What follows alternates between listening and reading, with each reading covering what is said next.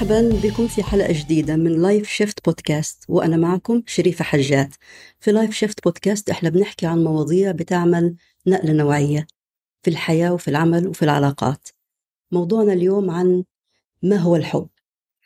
لما حدا بيجي بيسأل ما هو الحب، الناس عادة بتحكي بمستويات من المشاعر هي ليست من الحب، وهي الحلقة معمولة تحديدا علشان توضح للناس شو هي المشاعر اللي الناس بتخلطها بشعور الحب. الحب بيكون على 4 مستويات، أو المشاعر الإنسانية اللي بنختبرها بتكون على 4 مستويات. أول مستوى اللي هو المستوى الجسدي الهرموني، يعني الكيميكال لوف بيسموه، هو الشعور اللي بينتج لما جسم الإنسان بيفرز هرمونات الاندروفين لأنه بيشوف شكل جسدي هو بيعجبه. لذلك هذا النوع كتير مشهور عند المراهقين والأصغر عمراً والناس اللي ما عندها نضج عاطفي كبير. يعني مثلاً تيجي بتسأله شو مواصفات شريك حياتك؟ شو مواصفات شريكة حياتك؟ بيبدأ مباشرة يعطيك مواصفات جسدية، بيقول لك بدي إياها طويلة، قصيرة، أبيض، أسمر، بعضلات، بيوصف المستوى الجسدي. وهذا مستوى كتير هش من المشاعر الإنسانية، لأنك دايماً بتضلك تتطلع على الأجمل، الأحسن، الأكثر أناقة، اللي وزن بشكل معين. فهذا مش نوع حب أبداً، مع أنه مشهور كتير بين الناس أنه هذا انجذاب وحب. هو مجرد انجذاب جسدي. وعلى فكرة هذا بيسموه lust not love، هو مستوى من الشهوة وليس مستوى من الحب. وما بينفع كمان أنه تنبني عليه حياة، لأنه أنت ما درست الإنسان اللي قدامك بصفاته، بالتوافق اللي بينك وبينه. أنت اطلعت فقط على المستوى الأول الجسدي. في مستوى تاني من المشاعر شوي أعمق وأعلى، وهو مستوى بيسميه كمان الناس الحب، وهو يمكن أكثر الشهرة على الإطلاق في جميع الكرة الأرضية، واللي هو باختصار التعلق العاطفي. في تجربة عملوها بال1958 و1960 كانوا بيدرسوا علاقة تعلق الطفل الرضيع بأمه، اللي هم بعمر 2 تقريبا. فجابوا أطفال كانوا يدرسوا كيف الطفل هذا وهو أمه موجودة معه، شو سلوك الطفل، وبعدين لما أمه تطلع تغيب عن الغرفة تقريبا دقيقتين شو سلوكه. ففي نمط من الأطفال كان يقعد لما تكون أمه موجودة حواليه، طبعاً بيشعر الطفل بالأمان. فالطفل لما تكون أمه موجودة معه بالغرفة هو بيحس بالأمان، ما في شيء بيخوفه. لما الأم بتطلع، في أطفال بيكون انفعاله إنه بيحس بعدم الأمان، بيصير عنده بانيك، بيعيط، حالة هلع ورعب، بيعيط كتير. وبيصير طبعا سلوك طبيعي جدا إنه الطفل يكون يشعر بعدم الأمان في حال غياب أمه.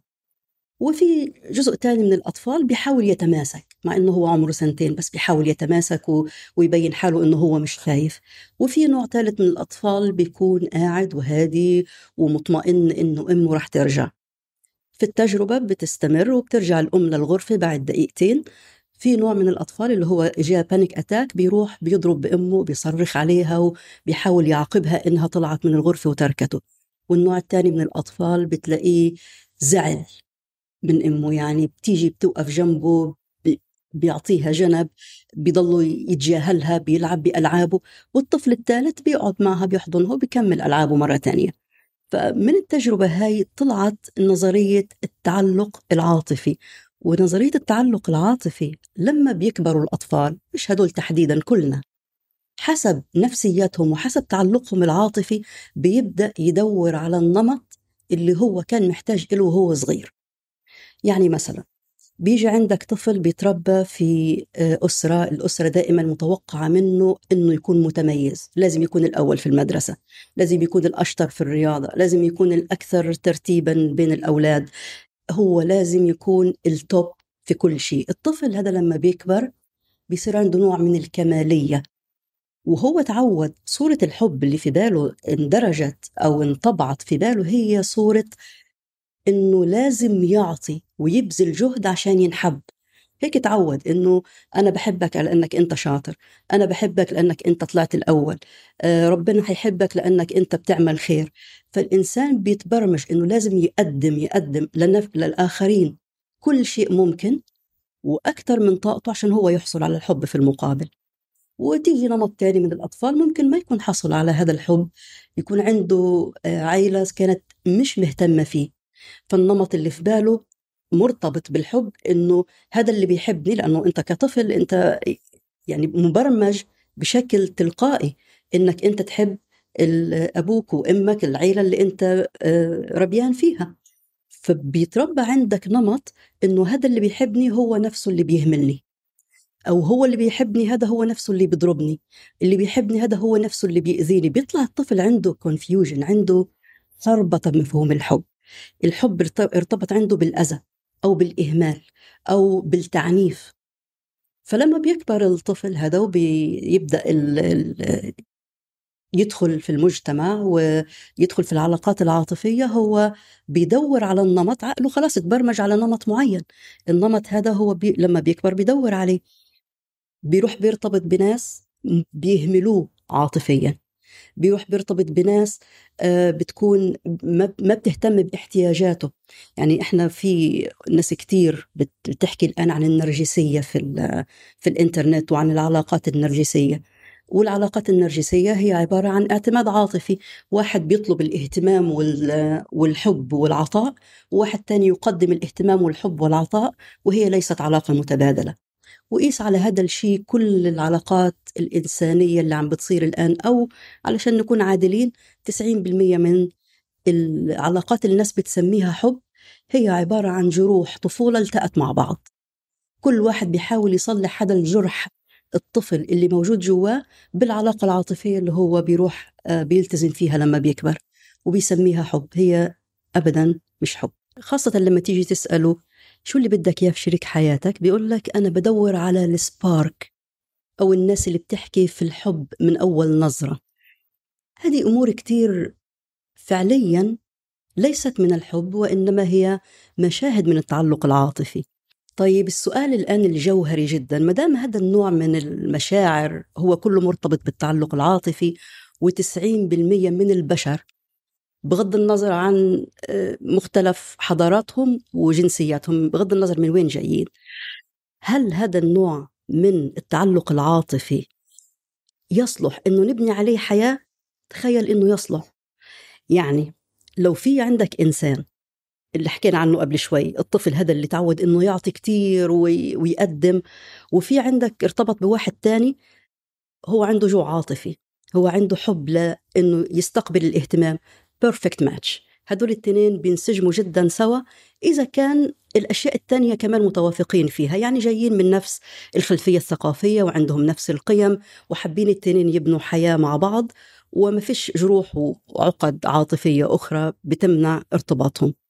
لكن في كمان أنماط من التعلق العاطفي واللي هي مبنية على الجروح العاطفية وجروح الطفل الصغير، ممكن جدا إنها تخلي الحياة تعيسة، لكن برضو بيقدروا ينجحوا سوا إذا التنين هدول كان عندهم النية الكاملة إنه يشتغلوا على مداواة هاي الجروح والشفاء العاطفي، ويفهم نفسه ويفهم تصرفاته ويفهم نمطه العاطفي، ويكون في أخذ وعطاء بين الطرفين. يعني الاستعداد الطرفين إنهم يبنوا علاقة سوا، بإمكانهم إنهم يجتازوا كل هاي المشاكل اللي بتصير في التعلق العاطفي، وبيقدروا يعملوا حياة مستقرة نوعا ما. المشاكل اللي بتصير في هذا النوع من التعلق العاطفي لما يكون في نوع من عدم الأويرنس أو عدم الوعي بنفسه، وبيعتبر إنك أنت الطرف لازم تلبي احتياجات الطرف الثاني. هون بتيجي الخلل، لأنه ما فيش مقياس عادل في إنه الطرفين يتفاهموا ويحلوا مشاكلهم ويكون في عندهم بناء لحياة سعيدة. هلا النوع الثالث من الحب، وهذا فعلا اللي احنا بنطلق عليه حب.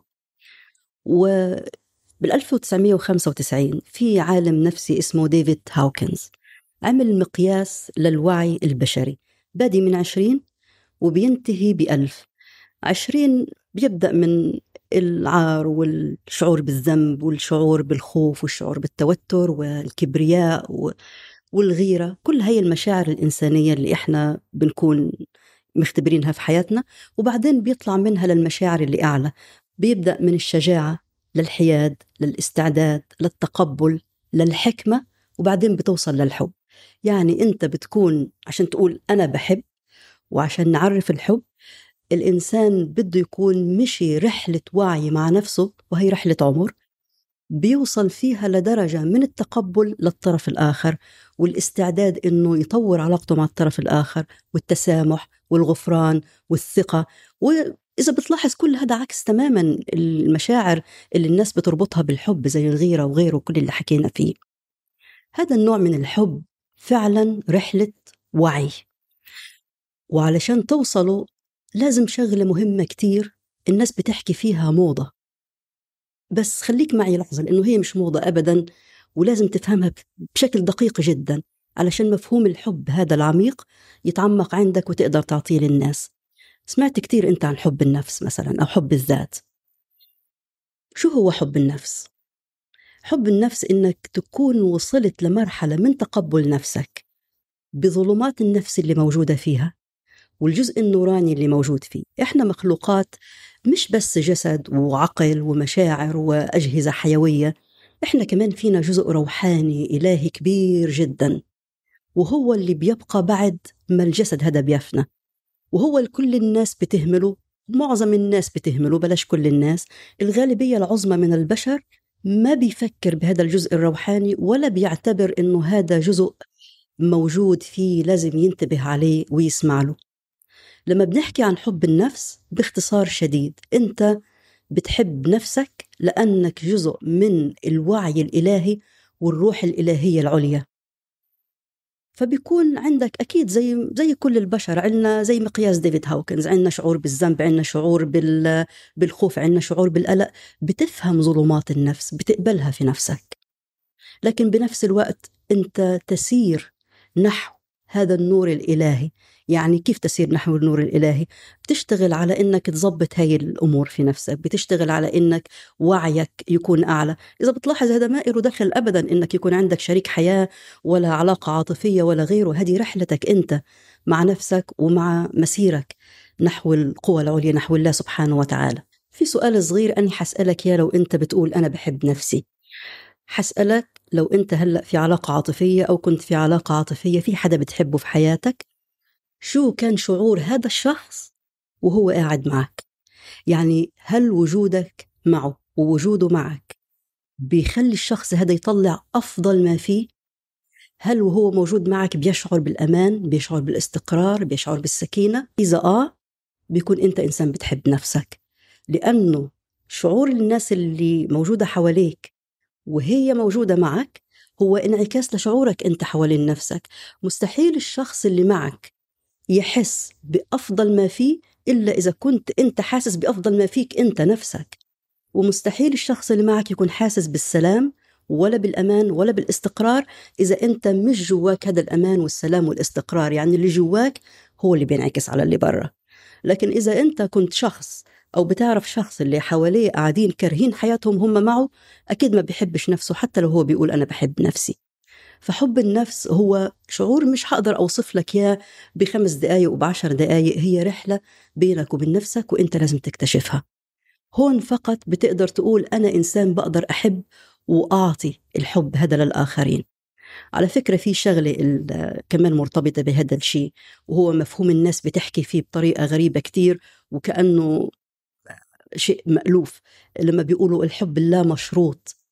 الحب اللا مشروط هذا شيء عظيم جدا، ما حدا بيقدر يوصله يكون بيعرف حدا لمدة يوم ولا يومين أو سنة وسنتين ولا حتى 10 سنين بيوصل للحب اللا مشروط. الحب اللا مشروط أنا بكون قبلت الحب الإنسان اللي قدامي بكل حسناته وبكل سيئاته، بكل خيره وبكل شره. يعني مثلا لو 2 متزوجين صارهم 40 و50 و60 سنة، وخلال هاي الفترة من زواجهم اشتغلوا على علاقتهم، كان في ثقة متبادلة، كان في عطاء متبادل، كان في تسامح متبادل، في تنازل متبادل، بيبنوا على مدى 30 و40 و50 سنة علاقة قوية جدا بيكون اسمها الحب اللا مشروط. هذا الحب اللامشروط مش شيء احنا بنحكي عنه كأنه شيء سهل وبسيط وبنلاقيه كل يوم.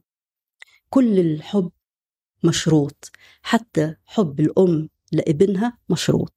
انت بتحب ابنك لأنه ابنك، لو كان ابن الجيران مش راح تحبه.